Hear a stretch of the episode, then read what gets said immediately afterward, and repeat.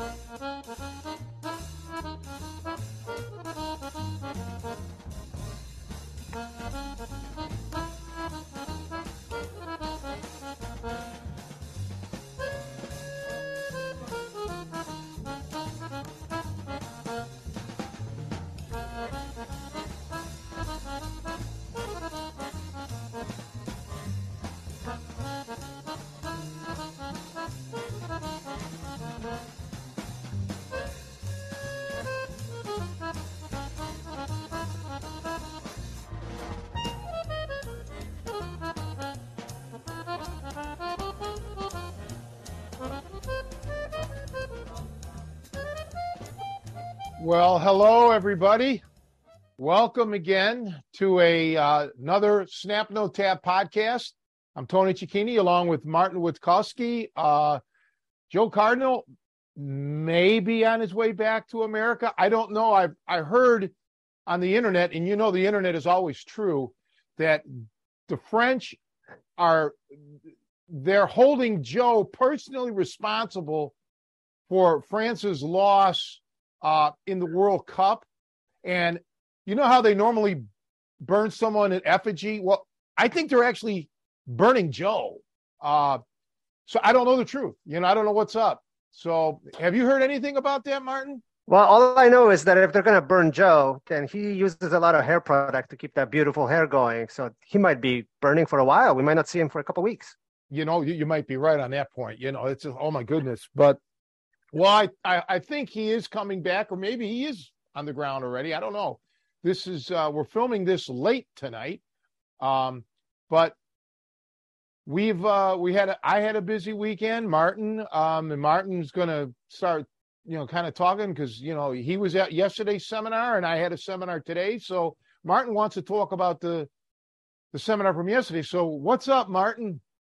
Well, you know, we we had a seminar um, yesterday, and w- from my perspective, it was quite interesting uh, because we covered a few things that you're well known for. W- one of the things is toe holds, which um, you know is fundamentally uh, difficult technique to to master. There is some mechanics that you covered, um, we went over the sto- step over a little bit, which to me is like a scary technique. It requires a lot of coordination. Like you said, I'm Polish. I need everything five or six times explained to me, otherwise I'll screw it up. But what I actually thought was um, really interesting for for those people that uh, have a wrestling background is uh, the kind of uh, submissions that you could acquire from a cradle position. So maybe you could recap a little bit on, on of what you you did uh, because I thought it was like a great thing for people to enhance their arsenal with without you know having to recalibrate towards you know jujitsu entries or anything like that. Yeah, because you know wrestlers are known for cradling more. You know, jujitsu guys predominantly aren't. Uh, they don't just. Uh, but we did the toe holds first of all because Jason Bender, who's a jujitsu black belt instructor at his school, he wanted to go over the toe holds because apparently some hotshot grappling guy uh, got his leg broken with a toe hold, uh, which you know doesn't surprise me. There, there's a lot to it. Before, I know I'll get to the cradle, but we'll start transitionally. Um, the toe hold, I still don't see people doing it with all the proper mechanics. There's so much to it. Uh, if you're seeing the guy's arms moving all over the place, he's not doing it right. You, the guy's arms shouldn't even be moving. It's it's a body move. Okay, you you you use your whole body weight uh, against the guy's ankle. So we we covered that, and from there there was a wrestler at this seminar as we were transitioning from the toe hold to the step over because it's a natural transition if the opponent attempts to escape if you didn't get the toe hold proper uh, he's a cradle guy. He likes to do cradles. So from the cradle, I showed a, I think, uh, two or three different uh, moves yesterday because we couldn't go in depth in it because it was near the end of the seminar. Of course, the first one, and it's going to be hard to explain, but I had mentioned this once to Mark Schultz on the telephone, uh, Olympic gold medalist. I was trying to explain how from a cradle you can do what's called a short arm scissor um, which which attacks the the knee. It, you you you go in between the the calf and the shin, uh, the uh, hamstring. Now nowadays people are calling it by they make up names because they try to make it like oh they invented it. It's a short arm scissor to the leg. Okay, when you put your arm in there, if you would use your leg to do it, it would be a short leg scissor to the leg. So that's one of the easiest ones to get because you're already there. You're you're cradling from the inside of the guy's knee anyhow. So if you just turn your wrist so both sides of your your wrist, the blades, are against one is against the calf and the other would be against the uh, hamstring, but in tight, in very deep to that knee, because um, you want to try to separate that. That's where it's at. That's where the the crushing pain is. Um, and that's one that I used to catch guys with all the time, wrestlers, because you know, they're you got to do it quick because wrestlers, good wrestlers, know how to get out of a cradle.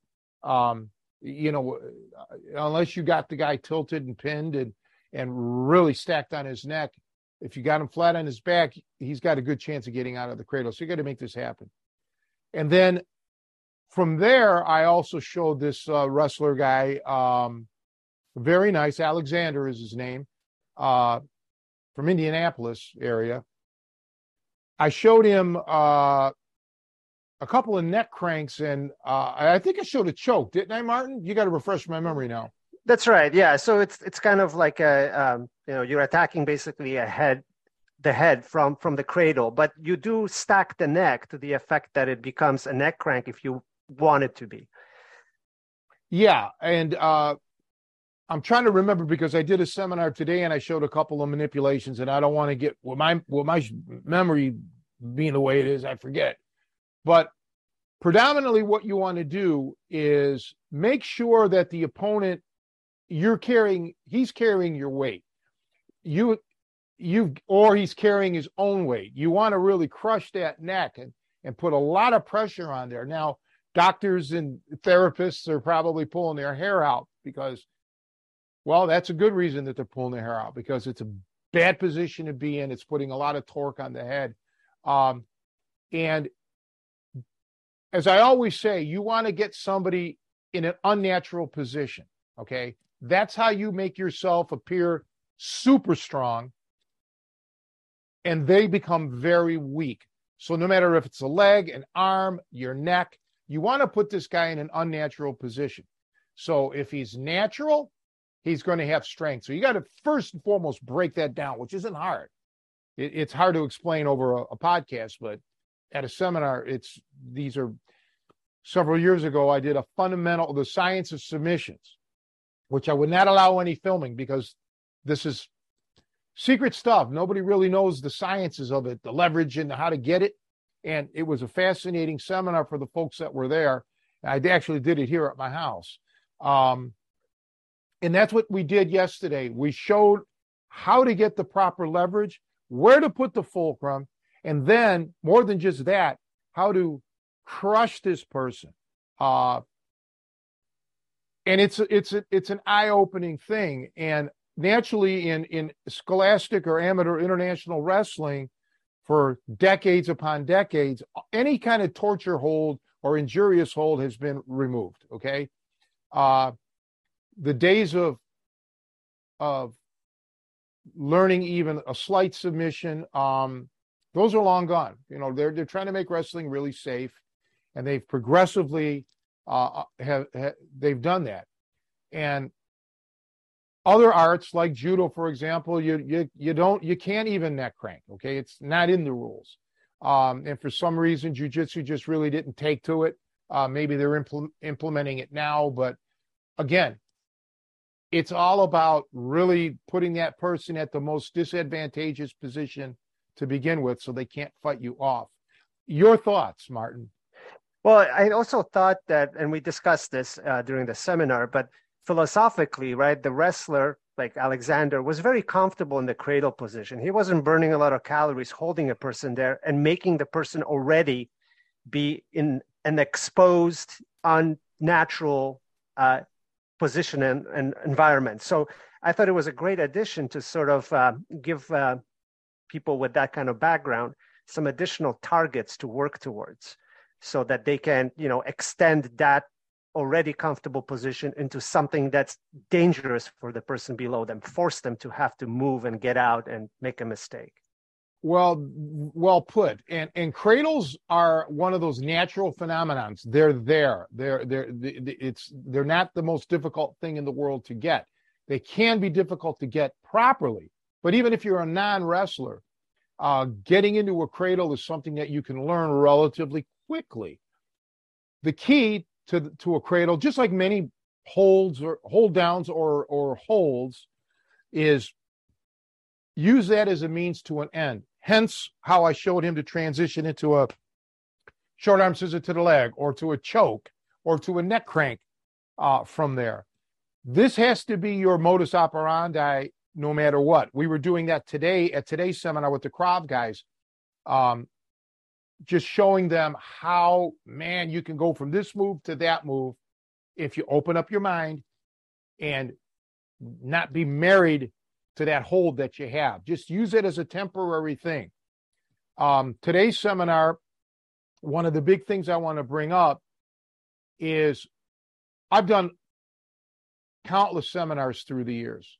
And one of the bad things about some seminars is that they'll practice for five, you'll show them a move, they'll practice for five minutes, and then you move on. That's not good. And I'm going to, I'll tell you why. Today's eh, a thing in Downers Grove or Glen Ellyn, technically, was so wonderful because I just says, you're not learning a submission. Okay. Don't even think about it because you got to learn how to wrestle. You got to learn how to control. And we're going to drill. The first move I showed, I think we went for 35, 40 minutes maybe. And what was important about that is when these guys kept doing it over and over and over, you start to see mistakes or you start to see the the opponent move in a certain way. Now, there's another avenue that we can go down.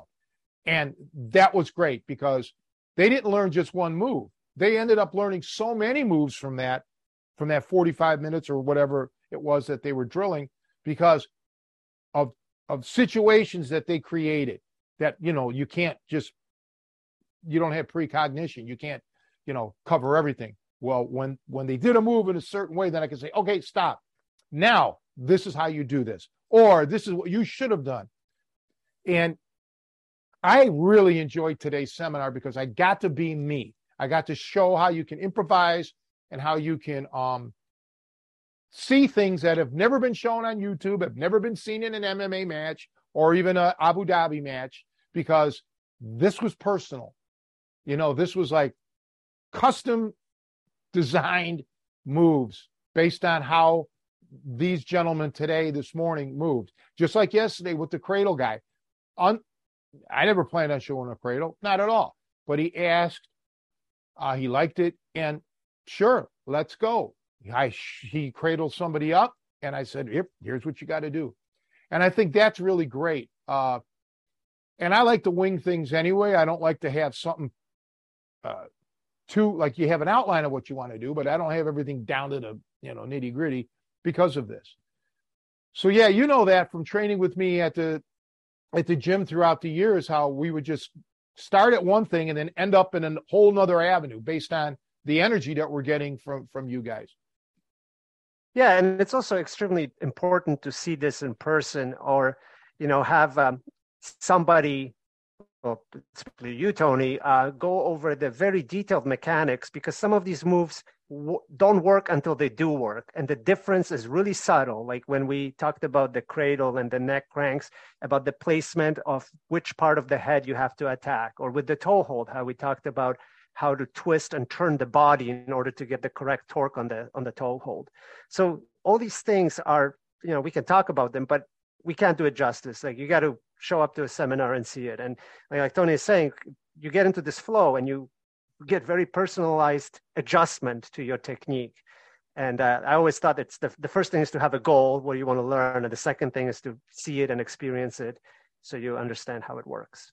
Well, yeah, and the the the custom customization is the key because we all have different bodies, we all have different um, restrictions. Okay, because all of us have limits. Some it's because of injury, others it's just because of anatomically this is all that you can give. This is this is all you can do.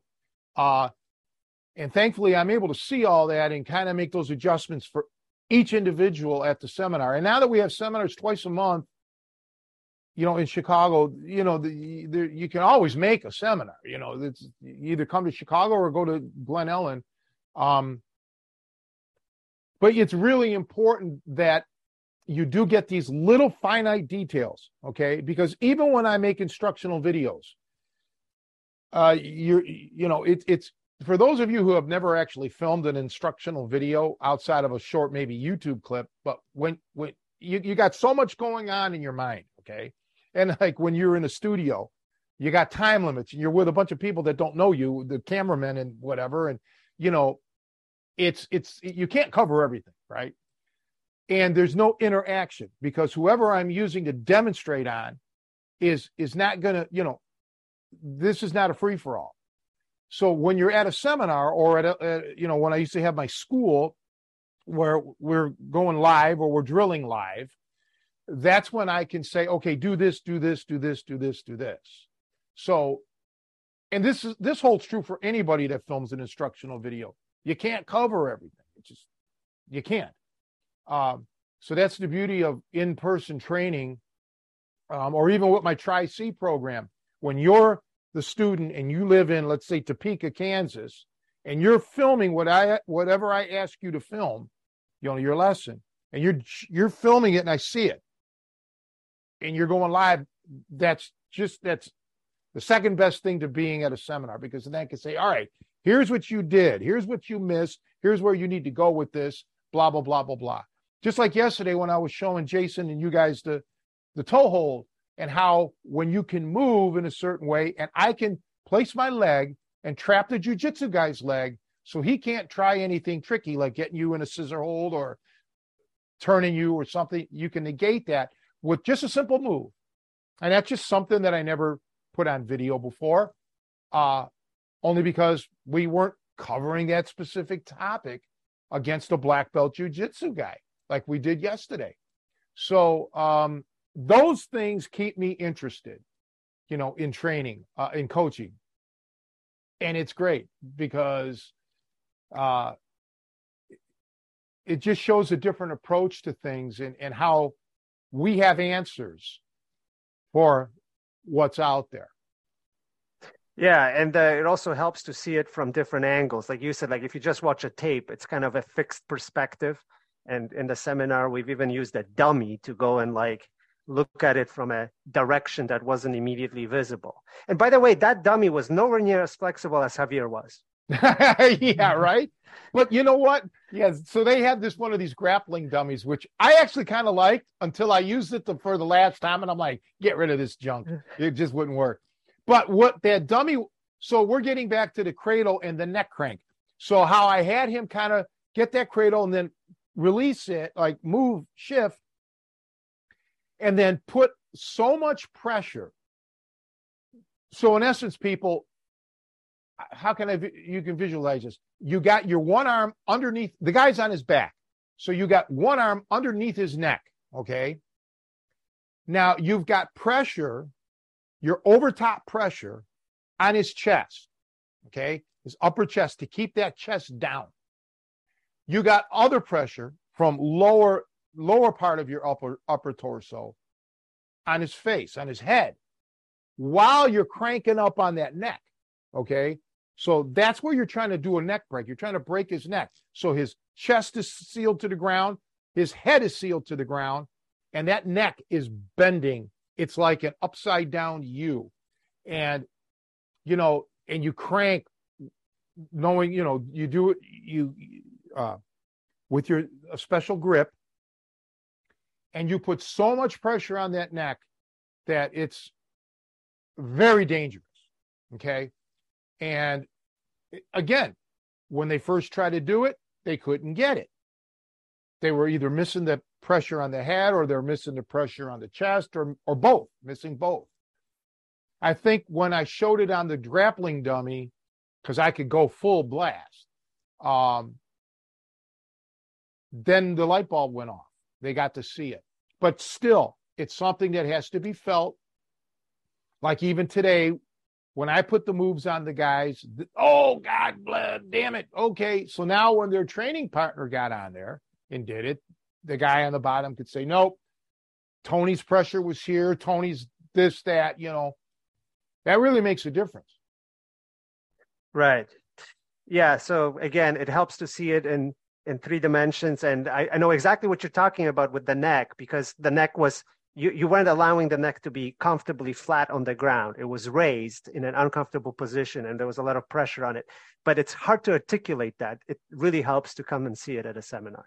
Yeah. I, yeah, it, it, it is hard to articulate. And, and again, even on a video, uh, it's, it's difficult and you, you don't get the, I used to tell people it's like, you know, you could see somebody kissing Angelina Jolie but you really don't know what it's like to kiss her, right? You know how to do it. You can see her doing it, but you don't really know what she kisses like until you kiss the lady.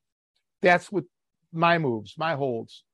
You, you can see them, but you don't. You just don't know until they're put on you what you're dealing with here, and it's a game changer. It, it you know, it it's it's another level. Um, and you know, to reminisce, when I started with Rod Radvan, I was 13. I had seen pro wrestling, local Chicago, uh, local Cleveland wrestling on television. We used to have weekly wrestling, championship wrestling or big time wrestling, I think it was called. And then I went to a couple of the matches, or I don't know how many, like four or five at the Cleveland Arena. Um, so you know, you saw some stuff. I mean, it was all fake. We all know that, and and you knew it was fake. You know, it just wasn't it wasn't impressive.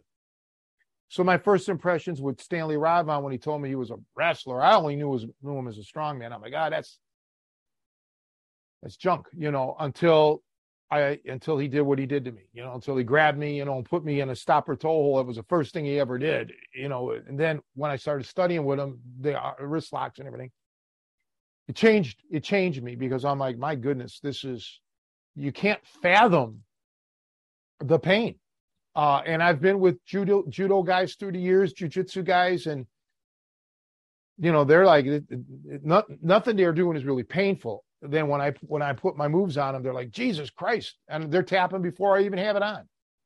So yeah, yeah, you really need to. I, I mean, seriously, for your own benefit, just come to a seminar and it'll it'll change you. Believe me, it'll it'll change the way you think about things. Uh, switching a little bit to to boxing, um, you know, you mentioned last week that um, the kind of fight that we were looking at uh, had a guy do kind of a Tyson side to side approach, and I looked at some of the other Tyson fights. Specifically, I looked at the um, Tyson versus Lewis fight, yes. and I, I saw exactly what you were talking about because when Tyson did the approach he would do the side to side and he would not come back to the center. He would actually circle under and go back up on the other side. So he would never present himself as a target for a straight puncher like Lewis really was. He was a very good straight puncher, but he was mostly a straight puncher. Um, and what I wanted to ask you, Tony, is is that observation that you had just based on Tyson, or is it also something that you saw in your training, you know, back in the day with the older generation of boxers? Is, is what Tyson was doing a completely modern invention, or was there no. something that he was building on? Okay, well, I, I watched the clip you sent me of the the Lewis uh, Lennox Lewis and, and and Tyson fight, and I let me get to well, let me answer your first question. I never taught, I never was taught the peekaboo style. That that's what Tyson does, but I was taught a lot of head movement. Okay, because um, just my coaches they they wanted to take care of me. They didn't want me to get hit. They knew that I was fast. Um, and I was small. I was a skinny kid back then. We've talked about this in the past. I wasn't this big bruiser. So I probably was a soft puncher. But I could take a punch. I mean, that was the one thing. I could take a punch, which I thought was great, but they didn't think so because taking a, punch means you're you're going to take a lot of abuse. So they worked on my so yes, I had head movement different but the same. Okay, to Tyson, a different different way about going about it. Um, but like a lot of fighters have that head movement. Some not a lot, not like like Johnny Lira didn't do head movement. He didn't have a lot of head movement. Chuck Bodak was his main coach, and Chuck Bodak didn't believe in head movement because he felt that gassed you out. Well, I'd so disagree with that because you you know getting getting condition, and that brings me to the Tyson Lennox Lewis thing. That wasn't Mike Tyson that fought Lennox Lewis. Okay, the the I mean he was soft. He wasn't in shape. Whenever he got rid of Kevin Rooney, that was the end of the Tyson that we all knew as as probably the greatest heavyweight of all time at that point. So you mentioned that Tyson would circle and all of this when he would do his head movement, correct? Until he wasn't circling, until his fitness or whatever left him, and then Lennox Lewis was just teeing off on him. Okay, um, believe me, a 1986 Mike Tyson, Lennox wouldn't have done that to him. Okay, um, yeah, fitness, fitness, fitness, fitness. And I can tell right away because I know what Tyson used to look like. I saw how soft he was, and I saw how his movement was fine. But later on in the fight, Tyson would be, you know, side to side and then stopping in the middle, not circling out, you know, for whatever reason. Only Mike knows. I mean, part of it's for sure it's conditioning, but mm, something else was happening. Strategically, he wasn't the same. His ferocity wasn't the same. And Lennox Lewis, he kept his right hand down. You got to watch the clip again because you probably weren't paying it, looking for that. If you were focusing on Tyson, you missed this. Lewis always had his right hand down. That's terrible. That's just bad. But maybe Lewis knew something, okay? Because the old Mike Tyson would have left hooked him and that would have been it. Okay. Um, I just was astonished at, at how low Lennox Lewis kept his left hand in that video clip that you sent me, which was basically a montage of, right. you know, uh, so maybe Lewis knew at that point in the fight that Tyson wasn't that much of a threat. Okay. For those who've never boxed or who've never really competed like, you know, like boxing, wrestling, or MMA, you can feel your opponent out and, and you get to know, you know, pretty quickly what what he's got in the, in the tank, uh, if he's a threat or not. Um, and and maybe that's exactly what Lewis was thinking at that point in time. I don't know. I can't speak for the man. Um, but I sure as hell know I wouldn't be keeping my right hand that low against Mike Tyson. Not a guy with that kind of a left hook. So Lewis knew something we didn't know okay, or I didn't know. Um, all the kudos here to Lennox Lewis. So this is not a shot on Lewis. This is, you know, he he felt something or saw something or knew something. Um, I just would never risk that. I'm a guy that you know me. I'm always keep your head hands up, keep that chin down, you know, protect yourself. Uh, it was sad for me to see Mike like that, you know, because he came out all fast and moving real quick and throwing punches. And then, man, it just started. Man, this Lennox was just teeing off. Now, Lennox is a lot taller than Tyson. He's got about six, seven inches on him. What is he, like six five or something? And Tyson's what, 5'10, 5'11? Yeah, um, that's right. Something like that. So, uh, but so be it. There's ways around working on a big guy, okay? And generally, what you want to do is you want to get, you want to get in, you want to get inside, you want to work that body, work that body, work that body, boom, and then the hook body hook head, get him to drop his hands. Because if you stay out, you're in that guy's power zone with that jab in his right hand. Um, that's bad. Okay. The Tyson of all people, with his bobbing and weaving, and he, him being low and stocky like a Joe Frazier type, you know, he could come in on you.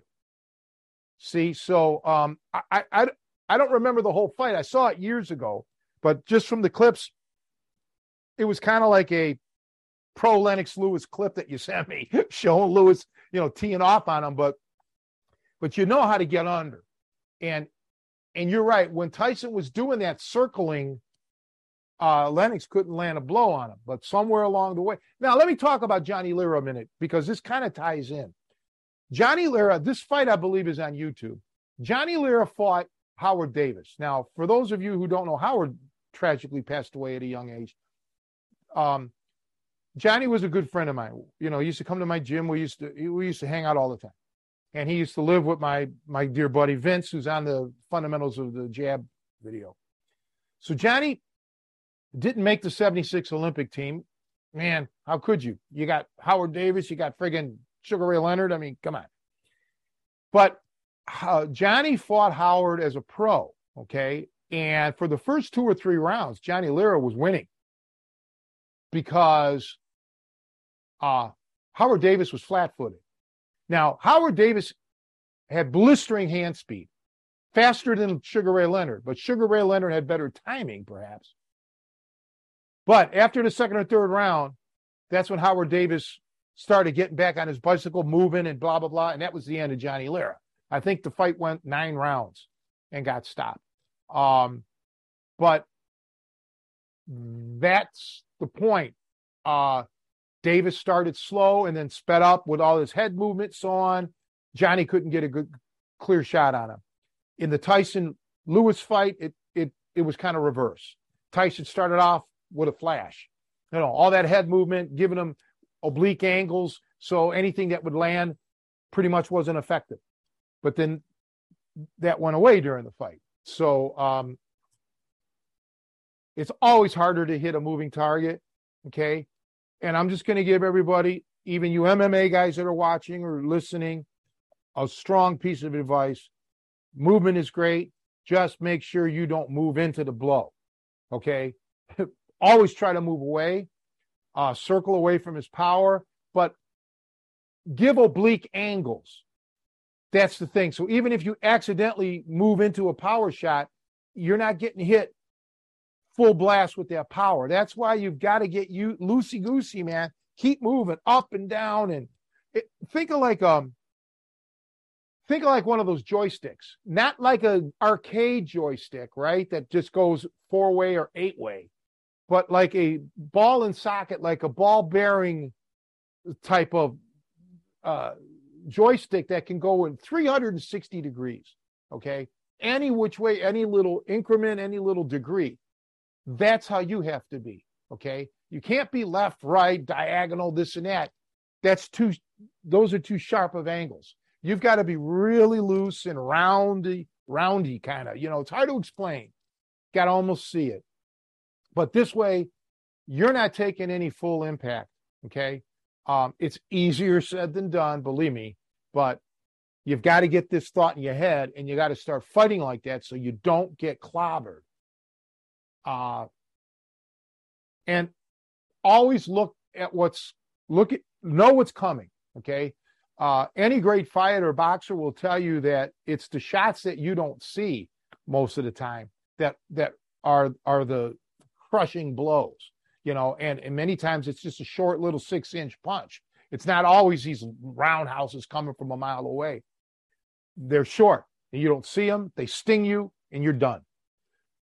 There's a lot of science behind this, man. Um, and people think that, that, that, you know, like guys that want to learn all these different styles, they want to learn how to throw punches from boxing. But man, punches to me are the least, well, not the least, but there's so much more to boxing that you got to learn that that is so absolutely critical like the stuff we're talking about now the movements and the angles and the and the and how to generate momentum how to rock from your heel to the ball of your foot to get that to propel you um, things that you can't pick up or things that coaches don't talk about because they don't even think or nobody cares to know you know um, there's a lot martin Right. So Tyson was only three fights away from being retired when he fought Lewis. So that wasn't right. the best clip to to showcase Tyson. But I thought the technique or the idea, the spirit was still there.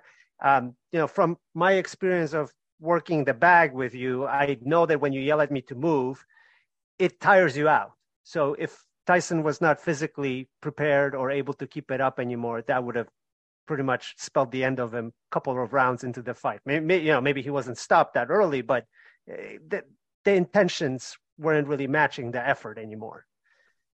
Well, I'm going to speak now. I'm not going to speak for Mike Tyson, but I'm going to pretend that I'm Mike Tyson in a way because this is something that needs to be addressed. Um, a fighter can lose the will. Okay, you could just be discouraged you can go in there full of piss and vinegar, and all of a sudden, your few things that you're doing are being countered or they're ineffective, and you just start to lose that edge. This this this can happen. This happens to me like it used to happen to me a lot when I was shoot pool. Okay, if I'm just not, I, I'm just a little bit off. Right, I'm just things just aren't right, and you've got to get your head in the game. Okay, now a boxing match, as long as you don't get not get knocked out, you got a little more time to, you know, like an MMA match, you'll have a little more time to regroup psychologically. In a pool match, you, you just don't have that. You just don't have that luxury. Okay. If I miss, I may never get another shot. It's over. Right. So you've got to, again, I don't know what was going through Tyson's mind. Right. I mean, we should get him on the show. It'd be great to have him on. Um, it would be nice to know, but I'm just saying this is another thing that could have happened because maybe his conditioning wasn't there and he knew it and he knew what he wanted to do. He knew what he had to do, but his he the the body just it wasn't cooperating. Okay, that shit happens. It happens to all of us. You just have good days and bad days. So who knows? But you're right. Movement. Getting back to Chuck Bodak, who trained Johnny Lira, yes, movement takes energy, and you've got to develop that energy.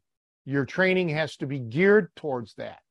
Um, you look at some of the lighter weight fighters back in the day, they they were they were a buzzsaw, they were whirlwinds. They they were almost like, you know, they never got tired. Uh it, it you know, it, it's just the way you train. And and and there's more to it than just what's happening in the gym. It's also your food that you eat and your lifestyle. Um, you know, it's a science. It really is. And that's why they call boxing the sweet science. There's so much to it. Um, but it was for me kind of sad to see Mike like that because, you know, I know, and we all should know what he was capable of. Uh, think, you know, shit happens. Well, it was the tail end of the career, right? Like nobody sure. goes on forever. So at some point that will happen. But I think that match in particular had a predetermined result. I think, you know, um, Lennox Lewis was collecting trophies at that point. Um, but you know, speaking of um, you know punches that you don't see coming, um, one of the clips that I've sent you, and we've probably discussed this in the past, is a clip of a street fight that involves a former opponent of Tyson, more in Tyson's prime, a guy by the name of Julius Francis, and he's like a bodyguard at some kind of a yeah. mall or something like that in, in the UK. And um, the question I had, that there's a clip that's been on YouTube forever of this guy dropping some some kind of a row, rabble rouser, you know, some guy that was out of control and I thought the interesting thing about it is that first of all, he doesn't square off with the guy at all. It seems like he comes around behind him somehow. Well, he did. It was a sucker punch. Right, and it was a lead left hook, and he immediately dropped the guy. Well, I thought it was a right hand. Okay. Uh, okay, maybe I, you know. you could be right. I thought it was a right hand, but it could have been a hook. What I was focusing on was the fact that he really didn't approach him like he would approach an opponent. He just basically got around him and clipped the guy and got him out of there. From well, there's per- this. Go ahead. Well, there's this misconception that I just don't get with people that think that boxers can't street fight or boxers can't dirty fight or whatever you know, however you want to do, do it. They they do. They know it. They're not stupid. All right. I mean, so yeah, I saw that clip. Now we're we're we're off on was it a left hand or a right hand, but that doesn't matter. That the bad guy was walking away and he was coming in, and yeah, it was just boom. He just clobbered him. He why square off? You know why do it if you don't have to? So he dropped him. I mean, he dropped him like a bad habit, man, right there. Uh, but he too also he had a big size advantage. Um, the boxer but yeah, it was it was it was interesting, right? Yeah, I thought it was uh, interesting that he didn't really approach him like he was a a threat in the sense that um, you know he's got to square off, he's got to keep his hands up. He got a better situation by sucker punching him. He circled around, he got like a free shot, and he only needed one. Yeah, he only needed one, and and he was smart. I mean, that's just the way to do it. You know, why telegraph in essence, why why come up with your dukes up if you don't have to? Because the bad guy was no threat to, to the boxer, okay, at all. Matter of fact, he didn't even see the boxer, if I recall correctly. He had no idea. The boxer kind of almost I don't want to say snuck up on him and give you the impression that he was tippy toeing, but he just walking up casual from what I remember, and then boom, nailed him. Um, yeah, it was it was that's the way so many street fights happen. And then you see clips on YouTube. Never use, never punch in a street fight ever, blah, blah, blah. These are people you need to ignore. Anybody who says anything that ridiculous hasn't been, just doesn't have the, the experience to talk. There are times and places for everything. Okay. And punching, I don't know, millions, probably hundreds of millions of people through throughout history have thrown punches in anger and not had any damage okay um to their hands so they'll focus on the few people that oh they broke their hand this or that but they made a they would have probably broken their hand or their fingers if they tried to slap the guy okay don't you don't know but yeah this was an interesting clip i've seen other things like that through the years. Um, even live, even in person, I've seen people go at it at a distance and just a guy just get clobbered, just get dropped. Um, one punch and you're out. That's why, unlike a submission that takes time, a punch is instantaneous, man. Within a second or whatever, it could be all over. And then you could fall and hit your head and you could die. Okay. I don't know if anybody that's ever died from a broken elbow, Okay. But strikes, um, yeah, don't ever underestimate a striker. Yeah, especially in an environment where there's hazards and and other things present. But the other thing that I was um, sort of uh, wondering about is like there was another clip that I sent, which was like two guys fighting in a bathroom, and uh, again, the weapon of choice in that fight, at least the strike of choice, seemed to be like a short hook. Is that something that is more applicable to a street fight than a you know like a straight punch because it requires less room? I don't know if it does or doesn't because it depends. I mean, I could throw a short four inch jab um, that could set something. Are you talking about the one that they claimed it was an Oklahoma wrestler? or a football yeah, player, th- I mean? that's right, right. But the, the, fight did go down in a in a men's room, right? So you Is often that what it was? these, okay. yeah, you often hear about these guys that refer to like a boxing match, like as if it happened inside a telephone booth, right? Yeah. This is kind of an abstract concept now because there we don't even have telephone booths anymore. But that's what they talked about when it was close quarters. Well, first and, and foremost, I don't know if that was an actual rest, uh, football player, and the the guy was an MMA guy. Who knows, right? Um, so I don't. I look at what what happened. I seen one guy who was drunk.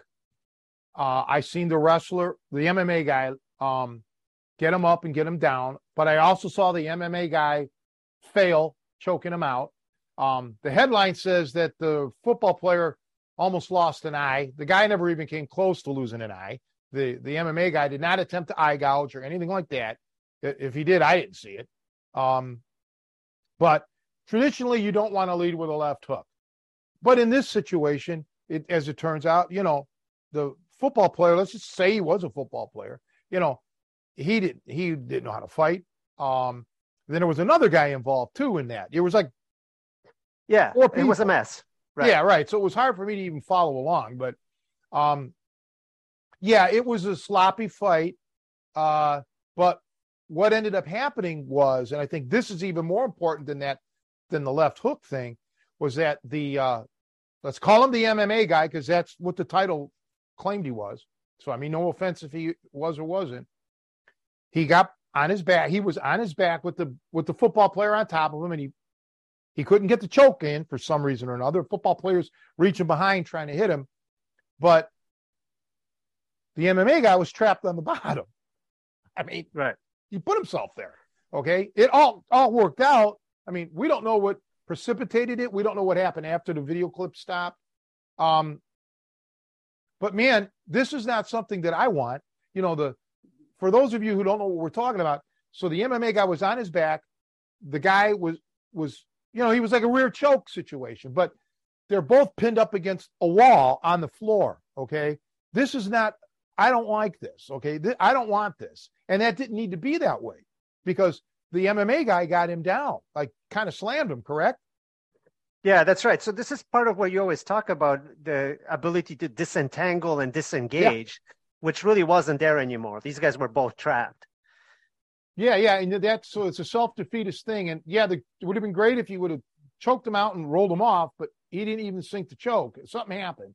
And again, I I couldn't see it too well. Um, and then the other guy was flying into the picture and he got thrown around. Um, but yeah, the, the, the, these are things when you're fighting in a bathroom or a, you know, a, a confined quarters. Um, many times it's not even prudent to go to the ground. Okay. Uh, because you just don't want to end up in a bad situation. Again, we don't know the scenario here. So let's detach from these guys, but we'll use them as the example. But I mean nothing personal because I don't know the whole situation. But I always go under the assumption that no matter where I'm at, bar, restaurant, whatever, I got to assume everybody in the place is against me. Okay. Nobody's going to be on my side here. I have to always assume that. I do assume that. Therefore, I don't want, let's say I was the MMA guy, and I don't want the football players' other friends, other teammates or whatever, rushing into the bathroom. Okay? I don't want that. Um, right. And that could have happened because they, they weren't the only people in the bathroom. It wasn't a duel. Like it, it's right. sort of you, you got to ignore all the headlines and all the comments yeah. because they make it sound like it was a, a match. It was not. It was a fight. There were other people around. You don't know who's going to stump on somebody's head. Right. Right. And you know, it's it's uh uh there's so much but they were young guys. It's probably their first street fight. You know, they don't they don't they don't know. And apparently no harm, no foul. I mean, I think the the football player got a shiner. Um, big deal. Uh but yeah, the, the the for me, when you're in close quarters like that, you have got to make sure that nobody else comes there and puts the boots to you, okay, or or pulls out a, a shiv, or you know, anything can happen. Uh, so you want to be in control, and you want to make sure that you are able to uh, get out, um, you know, at a moment's notice. Um, we were doing that today with the crab guys. I would show them how to do bottoms up, like we did on the tri on the uh, snap note, uh, lucky thirteen so they could get up. Even when they're in a position of control, side control, top, get up. When I say get up, get up, you know, because you just don't know when you have to get up. Uh, so there's a lot more to street fighting than than just taking a pure sport thing, no matter what the sport is, boxing, wrestling, MMA. Everything has to get modified. The street is a whole different world. And it's just um totally different world. Yeah, but you bring that up in your seminars a lot, like even when we were talking about toe holds and all the other things that involved entanglement, and you had to have these limbs that were basically working against each other. That's kind of a scary world because even in a sporting context, context, you might be on the bad end of that entanglement, right? Like if it's not a situation where you're clearly in control, you could end up eating it.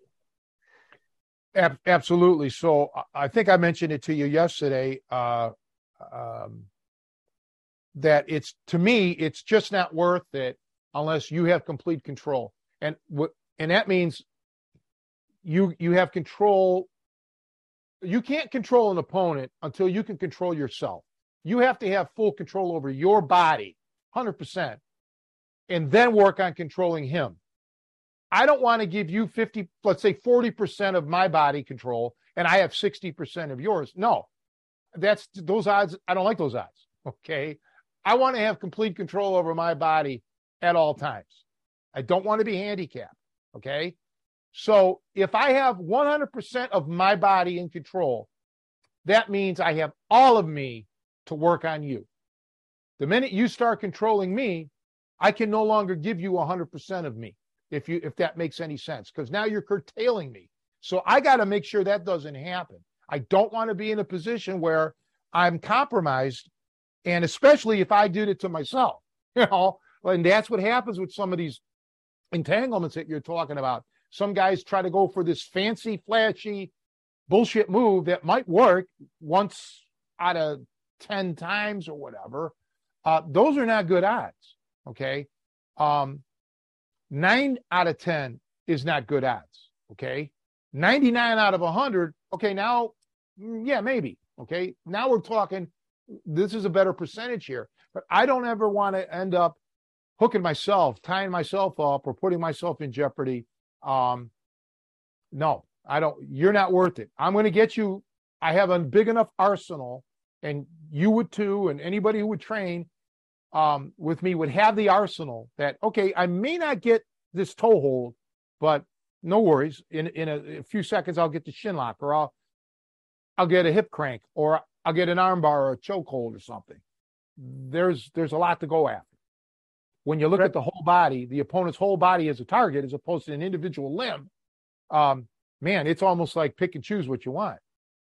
Right, and also, uh, you know, when you give one of your seminars, there's a lot of attention to detail. I remember at one point you were sort of highlighting um, the way you can pin the head to the ground on a cradle. One way is better than the other, and only because the person that your opponent is facing away and can't like bite on you, which you know maybe not top ten priorities, but it's another detail that you can definitely solve for. Yeah, generally speaking, and again, generally, you don't want the guy looking at you, okay? Um, because yes, he can he can bite you, but he cannot bite you when he when he's not looking at you and you don't have your hands anywhere near his mouth. And number two, psychologically, you're blinding him, okay?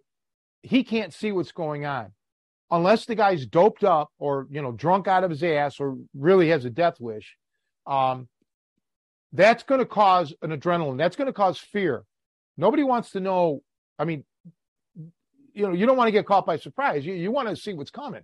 When you can't tell what what your antagonist is going to do to you, it causes a panic, and that's what you want. You want to elevate this guy. You want to elevate his heart rate. You want to try to restrict his breathing as much as possible. So you're just going to gas this guy out, okay? No matter how fit he is, um, th- this is all going to work against him. See? So once again, you're controlling the situation. It's psychological, but it's also physiological. These are techniques and tactics that I don't think are being addressed. And this is absolutely important. I learned many, many, many years ago uh, when I was actually, I think I was 18, um, with this police course. Um, they talked, the one police officer uh, that was instructing us talked about a cop, a, guy, a, a, a perpetrator, separate incident, incidents now, a perpetrator that got shot like 11 times and lived, and a cop that got shot once, but he panicked and he kept saying, I'm going to die, I'm going to die, I'm going to die. And he did. It was a survivable gunshot wound, but he psyched himself out. He was profusely bre- bleeding. He couldn't, he was complete panic stricken, right? And that had already, I had just gotten done with my training, uh, uh, you know, with all those years with Rod Radvan, who, who, who was all about this. And to hear it from an outside source, granted, it was a policeman talking about guns, but it's the same principle. Um, you've got to learn to control yourself. You got to control your emotions in a fight. You can't let this shit happen to you. And yes, that will happen when you don't, you know, what, like I told you yesterday, with the crank his neck in this direction. So he can't see you. You can pin him. You have access to things. Okay. Um, these are just little tidbits that, you know, a lot of people don't cover. Right. It's it's disorienting too. Like uh, you know, even from a perspective of somebody that got taken down in like a wrestling match time and time again, that wears you down because you don't know what's hitting you. You keep getting up, you keep falling over. Uh, it it adds up. It creates a sense of panic. And you know, to your point, like paramedics always tell people to stay calm and settle down. And even if it's a grievous injury or whatever, there there is definitely benefit to being able to have sort of like a calm mindset. If you don't have that, things go wrong.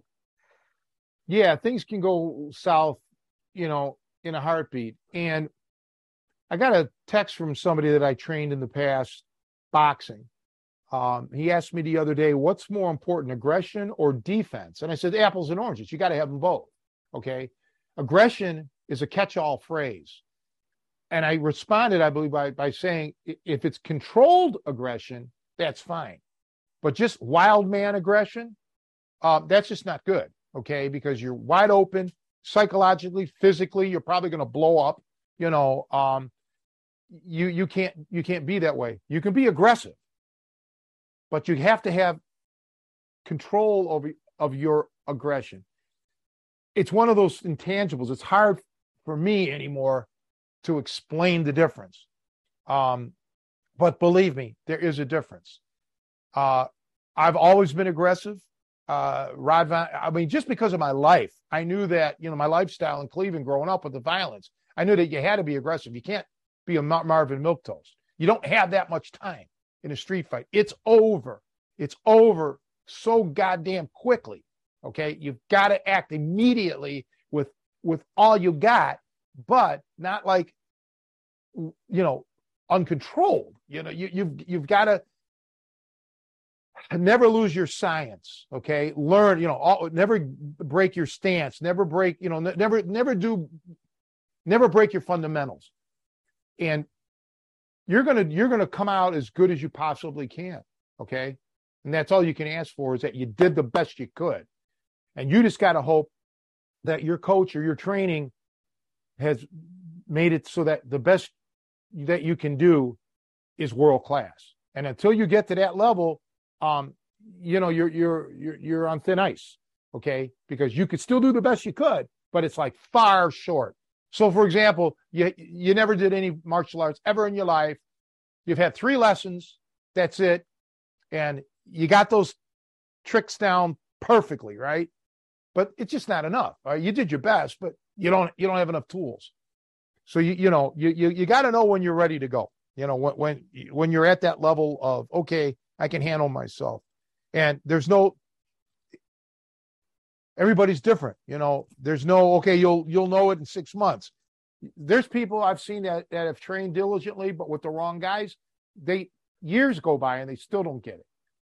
I'm sure you've well, you've seen it too. You've seen guys come through the gym in the past that, you know, had you know, great guys, great training, but you know, I mean, they they dedicated training, but the techniques just they didn't have it. Right, and there's also like a, a from some people they don't want to emphasize the physical aspect of it, like you know conditioning and and physical aptitude, and it it does help, and it's actually to me it's the quickest way to see results is get stronger, get fitter, get you know thinner if you're overweight. It's it really produces quick results. Um, and speaking of that, like uh, you know, the the last clip that I sent you is is just some crazy fight in Turkey in Istanbul, and it's a it's an Irish tourist that gets into trouble emptying out some refrigerator, like a bunch of bottles fall out. He gets attacked by locals. There's chairs and and bats and God knows what else. Lots to unpack. Um, I mean, this is I think it happened like 2015, but it, it made it onto um, Irish Times because I, Ireland is such a small country that like if you clogged your toilet and you lived in Dublin, that would be on the local news. uh, but what did you think? Like, I, I thought like some of what saved this guy from getting annihilated because he was outnumbered was the fact that he was a big guy compared well, to his attackers. They they were speaking in Turkish, but they kept saying the only word I understood was boxer. They kept saying the word boxer. So right. he did clubber a guy. Yeah, well, so I'm yeah, right. But he was just a big, heavy set guy. Um, I think he got lucky because I don't know exactly what the weapons were, what they were made out of. I know they tried to hit him with a chair and all that, but there was a let's call it a a, a pole. I, I, I don't know what that material was, but he was trying to block it with his right his left hand, and he was getting clubbed in the forearm.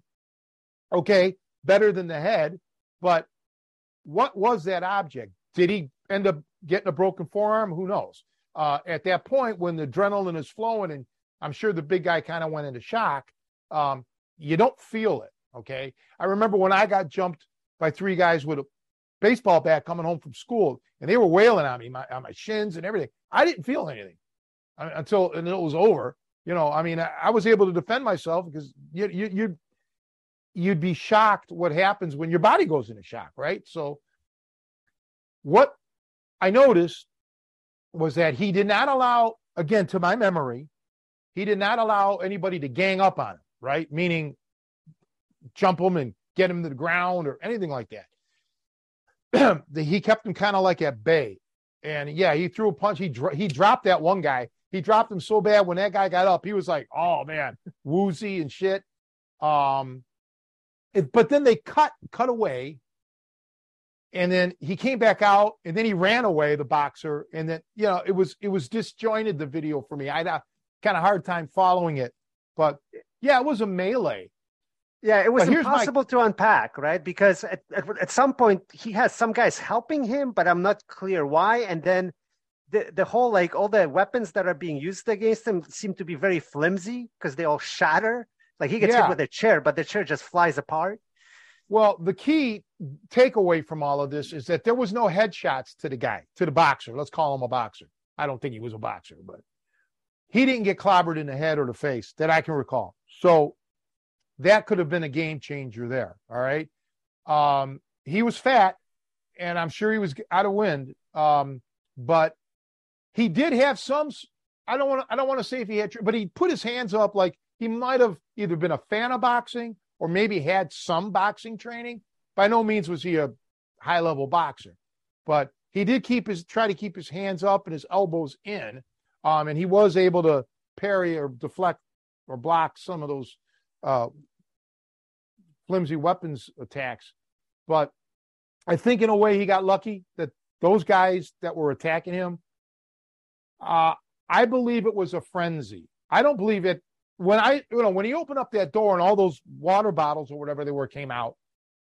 Then the one guy came outside, you know, loaded for bear.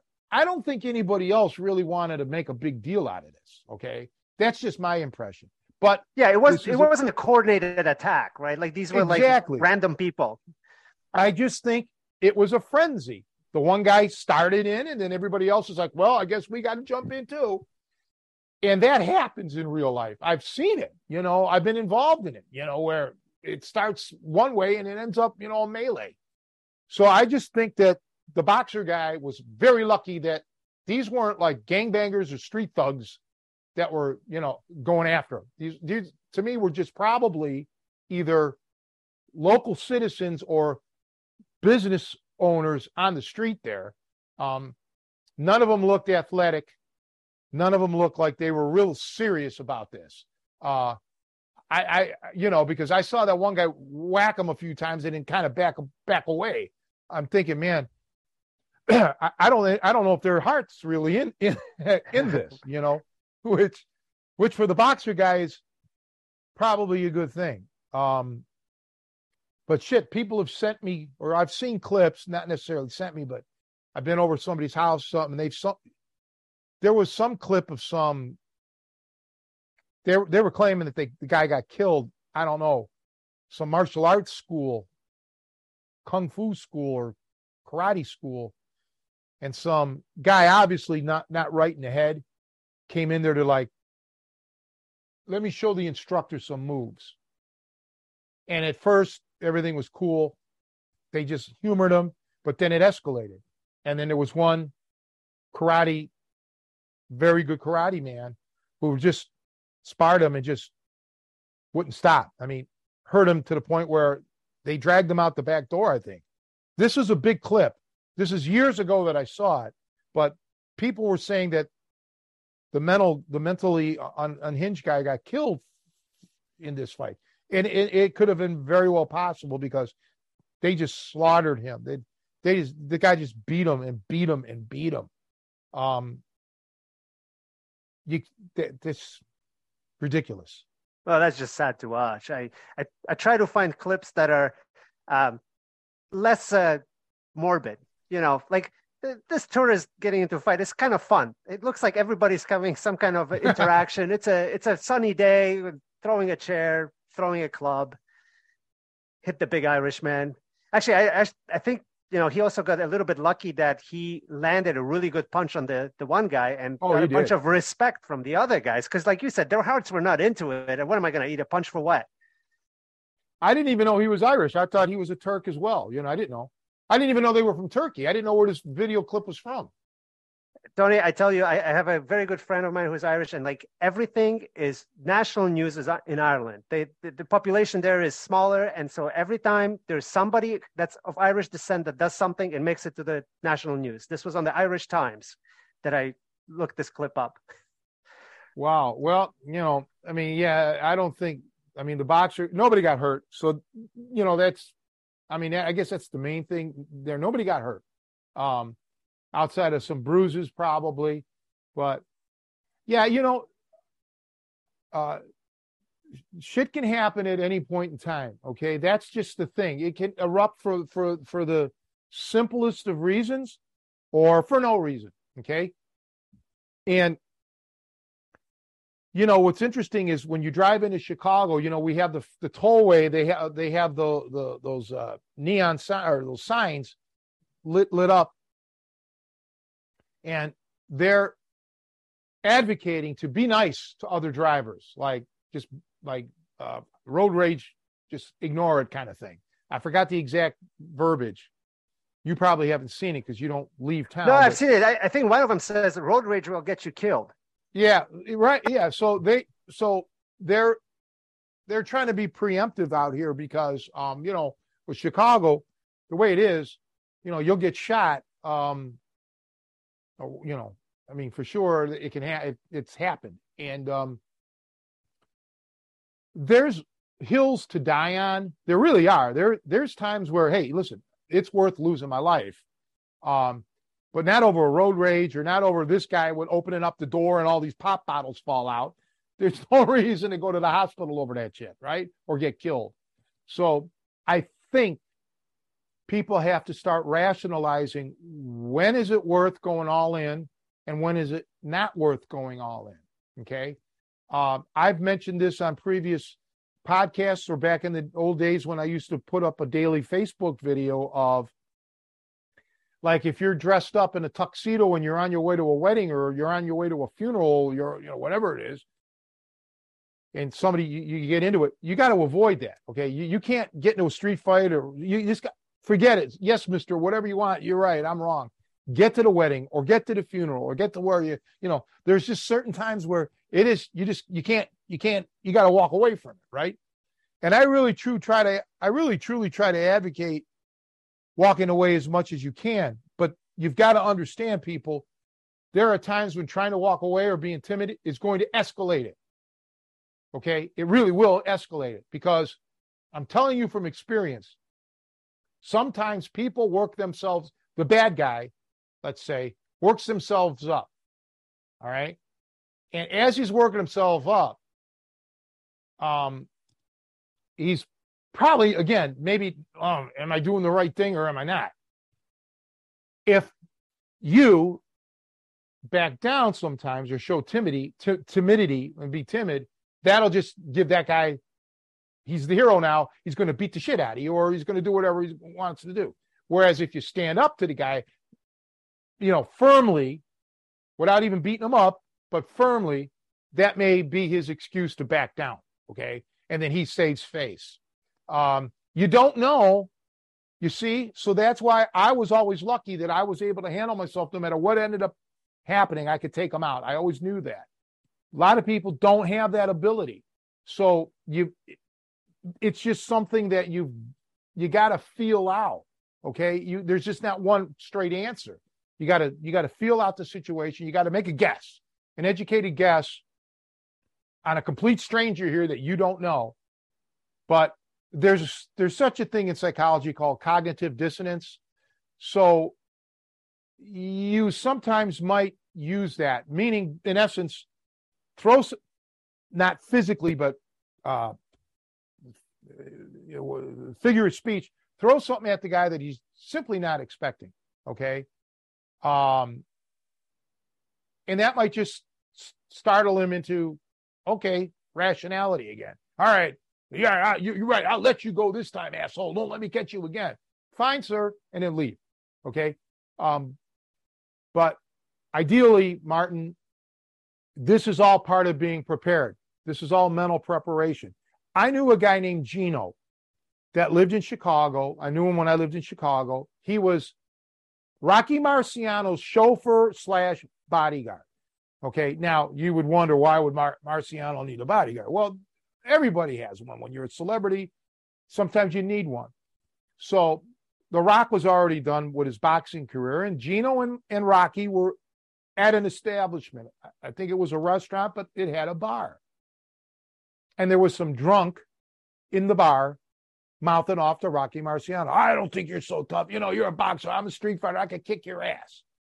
Gino told me that Rocky Marciano, the rock, looked at the guy and says, You know, you're right. I'm just a boxer, man. I don't street fight at all. I know my limits. Now, Rocky could have killed him, but Rock didn't want to do that. And with that, man, the guy, whoa, man, Rocky Marciano, man, you're the champ. You know, it the, the whole mood changed, right? Sometimes you got to do that. But the beautiful thing is, The Rock could have handled it if the if the if the guy wanted to throw down. They would have been all over. So you, you know, it it it helps. Like I said, when when you got that in the bank, you know, you know how to fight. Um, words to you know, just this is just things that I'm just throwing out there because this is just part of this the stuff that I've encountered or or I've heard through the years. Uh, well, cer- certainly, re- reshuffling the deck helps, right? Because it gets knocks people out of the train of thought that's heading in one direction. I'm going to fight this guy. I'm going to stab him. I'm going to do whatever. Right. Well, that was cognitive dissonance right there. What Rocky Marciano threw at the guy. So he, he, you know, oh wow, now what? Um, but again, it's easy for it's like us going like if you're a multimillionaire, you can go to any restaurant in the, in town and not worry about the bill. Okay, us guys, you know, we, would be sweating bullets there. Um, so when you when you when you have that ability to fight, that's fine. But remember this: I don't care how tough you are or how tough you really are. Okay, when there's certain weapons, when there's multiple assailants, man, you can forget all your, you know, you're not, you're not that tough anymore. You, you gotta, you gotta use more than just your hands and your feet to fight. You gotta lo- use your mind. You've got to start thinking about scenarios. How can I get out of here? How can I escape? What can I do? Um, those are scenarios that, you know, hopefully you'll never have to encounter. But, you know, when you do, it you've got to think quick on your feet. you just have to. So if you're struggling, I don't care if you're a black belt, I don't care what tournaments you've won. If you're struggling against your opponent in the gym or in the tournament, just know this that that could be you on the street with somebody, okay, or some group of people. And now instead of losing the match, you may lose your life. That when you if you get that through your thick head, it'll you'll be a better person for it because then you'll realize the importance of really learning self-defense and, and learning, you know, how to deal with weapons and guns and knives and how to, you know, handle that. Um, it's it's a completely different world. It, it truly is. Right. Yeah, the mental preparedness aspect of it has it's also like kind of tough to just learn. You know what I mean? Like it's it's kind of through training over time. It's well, something talk you can about possibly the bar absorb. fight. Mention the bar fight that just happened last week in Chicago, where three people got killed. Yeah, that's right. That was on uh, Central Avenue. There was a, a an incident where three people got killed because somebody got into an argument at a bar and it spilled outside, and that person went in a car, got a gun, and shot people. Terrible. Yeah, and I used to I used to hang out right down the street from there. I never was at this place because I think it's it seemed place. like a yeah, it seemed pretty new just by the decor. Yeah, but an old guy, well, a guy my age, a younger guy, and his wife or girlfriend, and he just pl- she's still on. One of them is on life support. Uh, the woman, he just walked up, just started. So this is the real world, and and I don't want people to finger point. Oh, it's Chicago. This happens anywhere. Okay, people have gotten shot, and this time it happened to be a bar. It, it doesn't always have to be a bar, okay?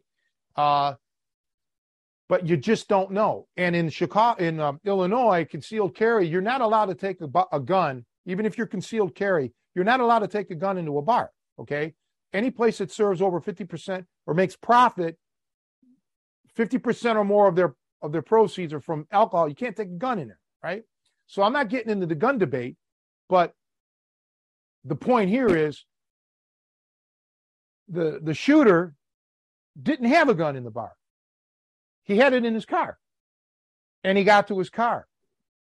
and you know it's just it's it's a terrible situation but once again you have to be prepared for this uh you, you know you just have to realize when when this is escalating inside the bar the argument or whatever that i can lose my life here and i've been harping on this for 30 years with you guys and everybody on the shows I always assume that somebody's life is going to end. When I get into a fight, somebody's life is going to end. Could, it could be mine or it could be his. So I'm going to take his life because I don't want to lose my life.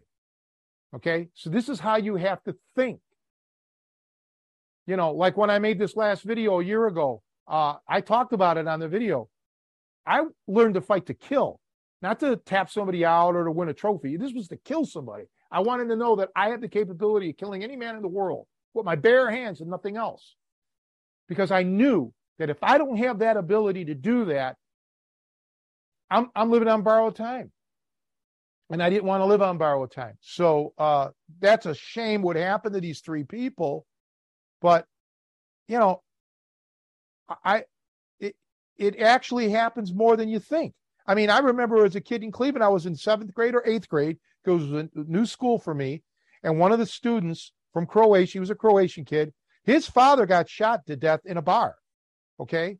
So we all had to go to the funeral because the, the, the, father was buried out, out of St. out of the church um, that I went to at the time for seventh and eighth grade, a Slovenian uh, Croatian, well, it's a Slovenian church, but he got shot to death in a bar. Bob Whitehead, who was a pro wrestler and was considered one of the, the toughest guy on the east side of Cleveland, got shot to death in a bar. Okay. Uh, my mom was a bartender. I was there as a kid when the bar got robbed, and my mom was there on shift change. Um, so my mom was coming on a shift, and the bartender, the morning shift, when the guys had the gun, uh, they pointed it towards my mother, and he made a move. The first shift bartender, and they they blew his brains out right there. Now people want to know why I'm fucked up and why why I don't have use for sports because sport martial arts because I witnessed so much of this bullshit as a kid. It, it, it'll never go away. It's PTSD kind of shit. It'll never go away. So my point is, and I was this was before I was young, young. I, I wasn't even doing wrestling at the time. Um, the point is, things can happen anywhere, anytime, at any point in time. Okay. Um, and you got to just be prepared for that. You got to know that I, at any point I can lose my life here. It right. sucks, doesn't it? Well, you know, I'm not as uh, down on sports as you are. I think sports are a great distraction, and um, you know, it's it's something to do. Otherwise, you're just counting down the days, right?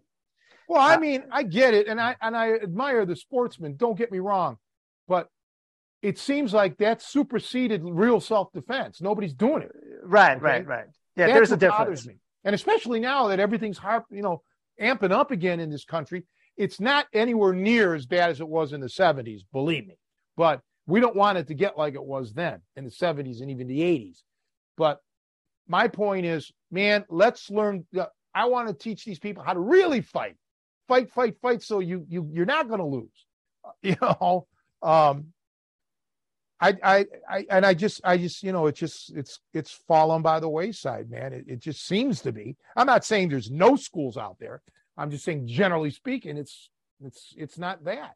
Um, but no, uh, you got to keep you know keep your wits about you.